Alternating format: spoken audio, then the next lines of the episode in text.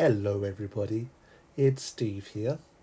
I'm back after needing to deal with a number of matters. I hope you are all safe and well.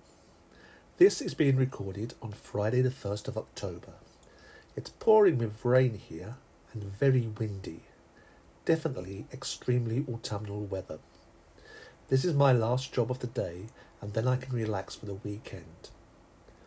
I'd also like to welcome listeners in Sweden. Thank you very much.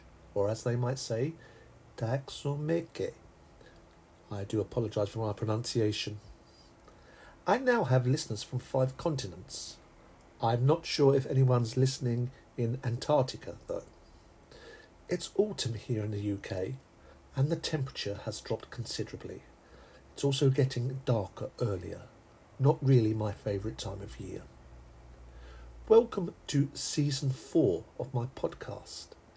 I've been thinking about the structure of the podcast and looking at a way forward, have decided to make them monthly instead, perhaps with what you might call a special every now and then. This method therefore gives me more time to work on ideas and also means longer and more detailed podcast. That should certainly help you all with your insomnia. In this podcast, I'd like to talk about my experience of teacher development over the past 20 years.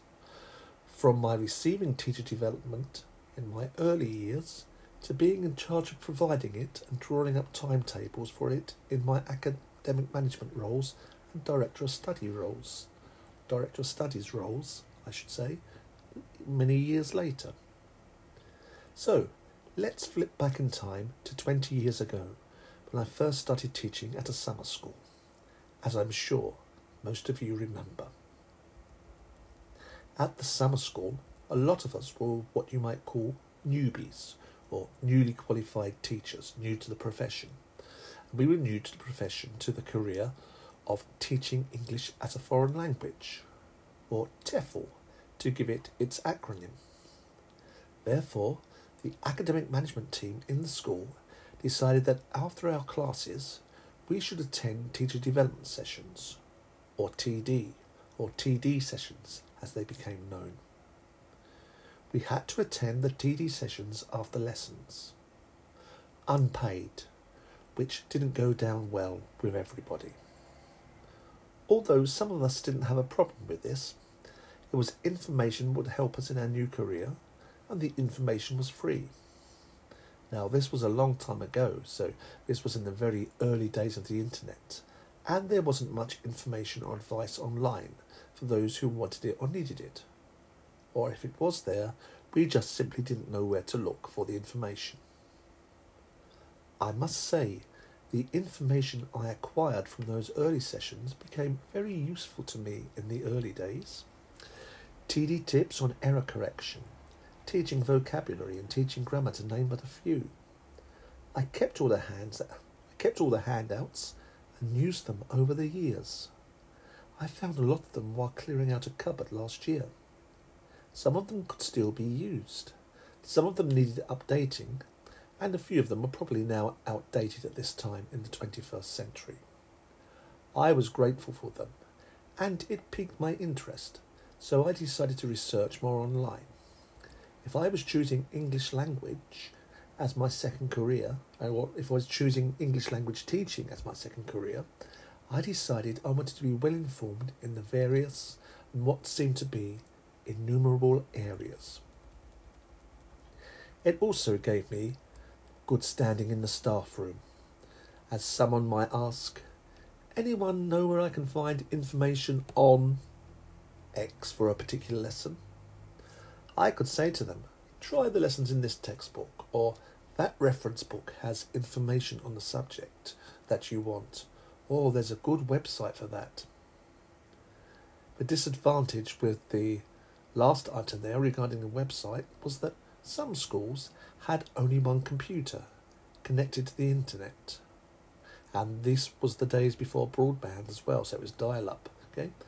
And in the case of my school, there was just one computer with a dial up connection that the teachers had to share with the students. Things have changed quite a lot since then, I'm pleased to say. I think it's time for an interlude.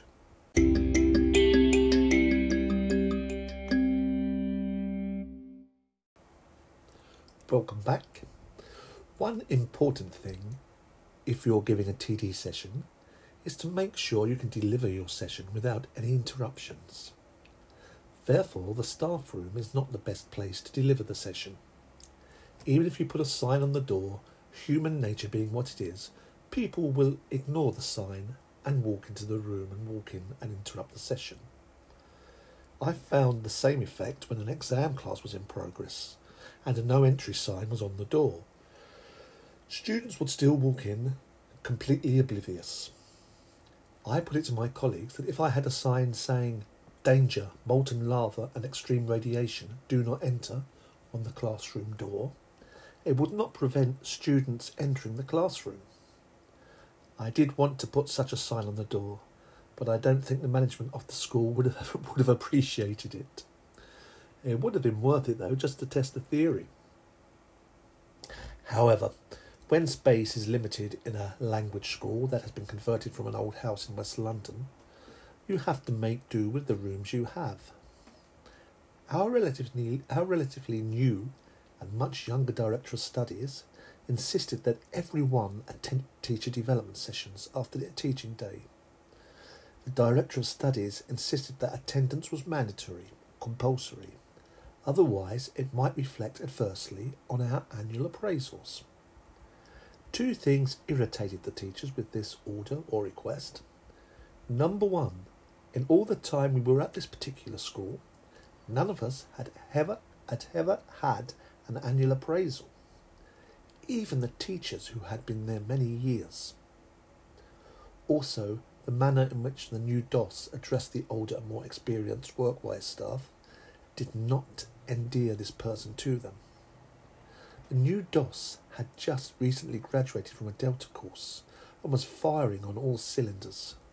I am not sure what he'd been told about the staff at our school, but the new DOS seemed to think everyone needed a little shake up. While that might have been true on some shifts, it most definitely wasn't the case with our shift. We had been without DOS for a while and were managing quite well by ourselves, peer support and all that. The principal who worked in another branch always said that she was quite pleased that she could trust our branch of the school to function without constant supervision. We were all punctual and good attendees, so obviously we resented the new DOS and their attitude and orders to attend TD. We probably would have been less resistant to TD if the request had been framed differently, as mostly all teachers like to further and develop their knowledge. Eventually, the resistance relented, and the teacher attended on this way, and the teachers attended the TD sessions. I think we may have been promised free coffee or tea or cakes or something. We always react to bribes in that way. The first session of the TD took place and was given by the, the DOS. However, it was a del- Delta styled lesson, a diploma styled lesson to CELTA or certificate grade and newly qualified teachers.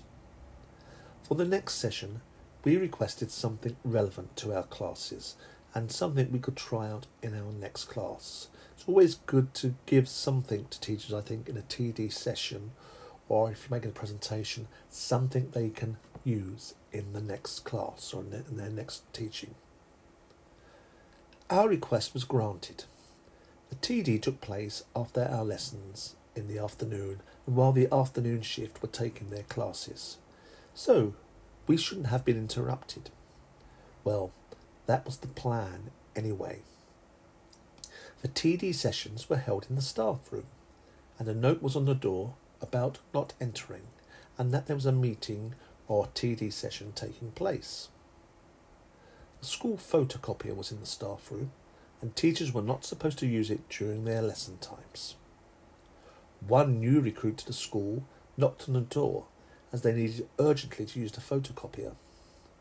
The DOS reprimanded them, but let them go ahead. Unfortunately, the teacher needed about 30 copies, and the photocopier, being quite old, and in perpetual use was very noisy. Due to the noise, the TD couldn't really continue until after the photocopying had been finished, so there was a slight pause.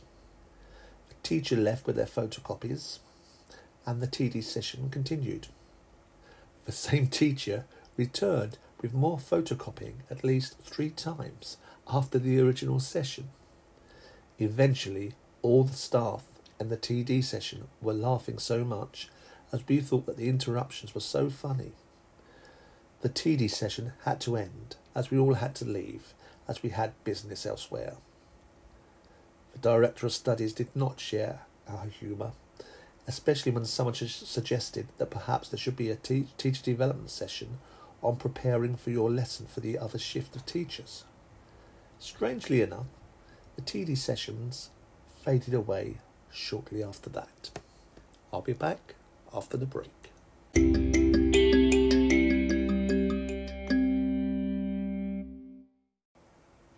Hello again. In my following school, teacher development was taken a bit more seriously and had a slightly different touch to it. I may have mentioned in a previous podcast that after working there for just over a year, I was asked to give a presentation at the yearly school conference. The presentations were open to teachers from outside the school also. My first presentation was at a branch of the school in the southern coastal resort of Brighton. The presentation was on using technology in the classroom, so using the internet and that sort of thing. If you also remember from a previous podcast, I was advised that I wouldn't be able to use the computer room for my presentation. After my complaint that there was no point in giving this presentation if I didn't have access to technology, it was decided that I could use the computer room. I'd already had a bad experience where, through some error, they had not, not booked a hotel room for me, but they had for everyone else. I'm quite a patient person, but I tend to get a bit tetchy when I think people are being inept. Luckily, everything was resolved, and my presentation was of interest to the attendees. This was in 2006, and when I recently looked back on my notes for that presentation, many of that, the activities seemed very basic, although one of my activities was on using corpuses, which is something that seems to have developed greatly over the past 15 years. Following on from that presentation, I was requested I was requested to repeat that presentation for those teachers in my department who could not attend the previous weekend. The school was divided into two departments, the general English department and the business special English specialist English department, which was my department. The general English department had a weekly teacher development session after the Friday staff meeting. Pizza was always supplied, so it was guaranteed a huge audience. But also, if a teacher couldn't attend, they had to explain to the Director of Studies why they couldn't attend. Although the content of these TD sessions was interesting, they didn't always apply to the teachers in my department, as the teachers there were often older and more experienced. I was therefore asked by my DOS to schedule a timetable of topics for TD sessions relevant to the business or specialist English teachers. It was decided that the presentations would be on Fridays on a fortnightly basis. Myself and the DOS did the first quota of sessions. We then decided to encourage the other staff to give presentations.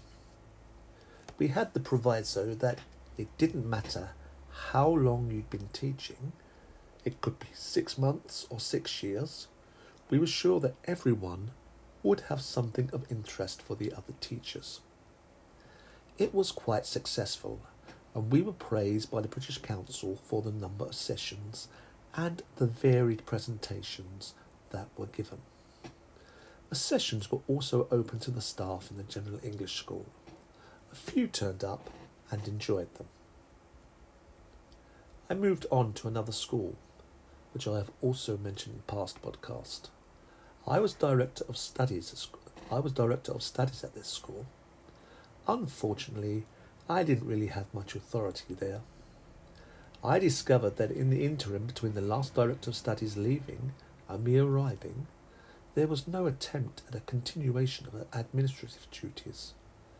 I discovered that little, if any, attention had been paid to DBS certificates. I asked to look at a teacher's contract, and they told me, although they'd been working there for a while, they didn't have a contract. I did manage to resolve it and get all the teachers on a fair salary scale. It took me six months. It shouldn't have, but it did.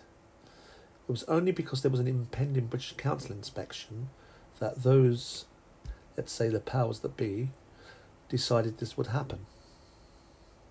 Also, during this time, I discovered an unsuitable person had been left in charge of the students' records. It wasn't their fault, they shouldn't have been given the responsibility in the first place. It took two very hard working ladies until midnight one day to rectify the situation. My recommendation that they be rewarded for their hard work and dedication went unheard. Just before the inspection, the school's finance manager changed the teachers' contracts so their hourly rate also included holiday pay, which in fact reduce their salary. I protested against this, but again, I was ignored. I did leave. I did leave after a year of being there. I was going to leave at the previous Christmas, but wanted to get through. Wanted to get the school through the inspection in late January. Time for a break.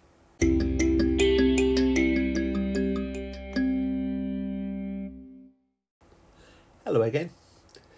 If you refer back to earlier podcast, you will know that this inspection in this school was a nightmare, with unsuitable and lazy people seemingly trying to sabotage the inspection by doing things so unbelievably stupid and leaving things to the last moment. I did find that some people who were supposed to be helping me of absolutely no help at all and deliberately leaving things to the last minute. There were some things that were outside of my sphere of responsibility.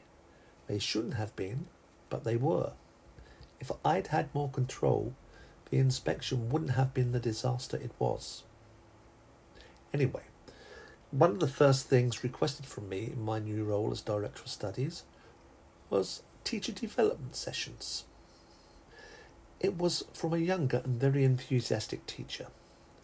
Of course, I wanted to oblige and had a long list of topics from my previous experience that I could deliver TD sessions on. Again, the only problem here was with people who had no business in the academic side of the school, interfering with the logistics of room scheduling and booking a room out for the TD sessions. After I left that particular school, they were banned from being involved with the academic side. I think that may have also been connected with the British Council Inspector's comments. Thankfully, I managed to schedule many TD sessions eventually. These were greatly appreciated by the staff, and also praise was forthcoming from the British Council. That pleased me, as it, as it was my work and it was one of the few non disasters from that particular inspection. In my previous school that I've spoken about, where I trained Japanese people to teach English to young Japanese learners, teacher development was sort of ongoing. If there had been more staff and the lessons not separated by time and distance, more TD would have taken place on the premises. As it was, I sent a weekly email to both the English teaching staff and the Japanese staff of of, of items of interest in a particular area of teaching and learning. I did this in the whole five years that I was there. Most of the articles that I sent or emailed were intended for learners of English, but they could be adapted for other languages. I'm not sure how many of my tips were used, but one Japanese teacher did thank me for an article on role play, as she wanted to use it in her Japanese class. Now, I've spoken about teacher development or my reflections or, ex- or experience of it. But what people do not always realise in schools is that the British Council, when they have an in- inspection, they expect all staff to be in a programme of, relevant of relevant continued professional development. So that means the enrolment officers and the non teaching managers too. They want people to be continuous, continuously learning. Myself, I've always had a thirst for learning, so that's why I developed my teaching qualifications and studied for an MA or a Master's. I've also learnt a couple of languages in my adult years. Not always easy, but it helps me appreciate the difficulty my students may have. Well, that's all for now. By the time of the next podcast, I will have been studying Japanese continuously for, the, for more than 100 days. I shall report on that next time. Until then, thank you everyone, everywhere, all around the world, for listening and subscribing. Take care, stay safe, keep well. Have a nice weekend, everyone. Bye bye.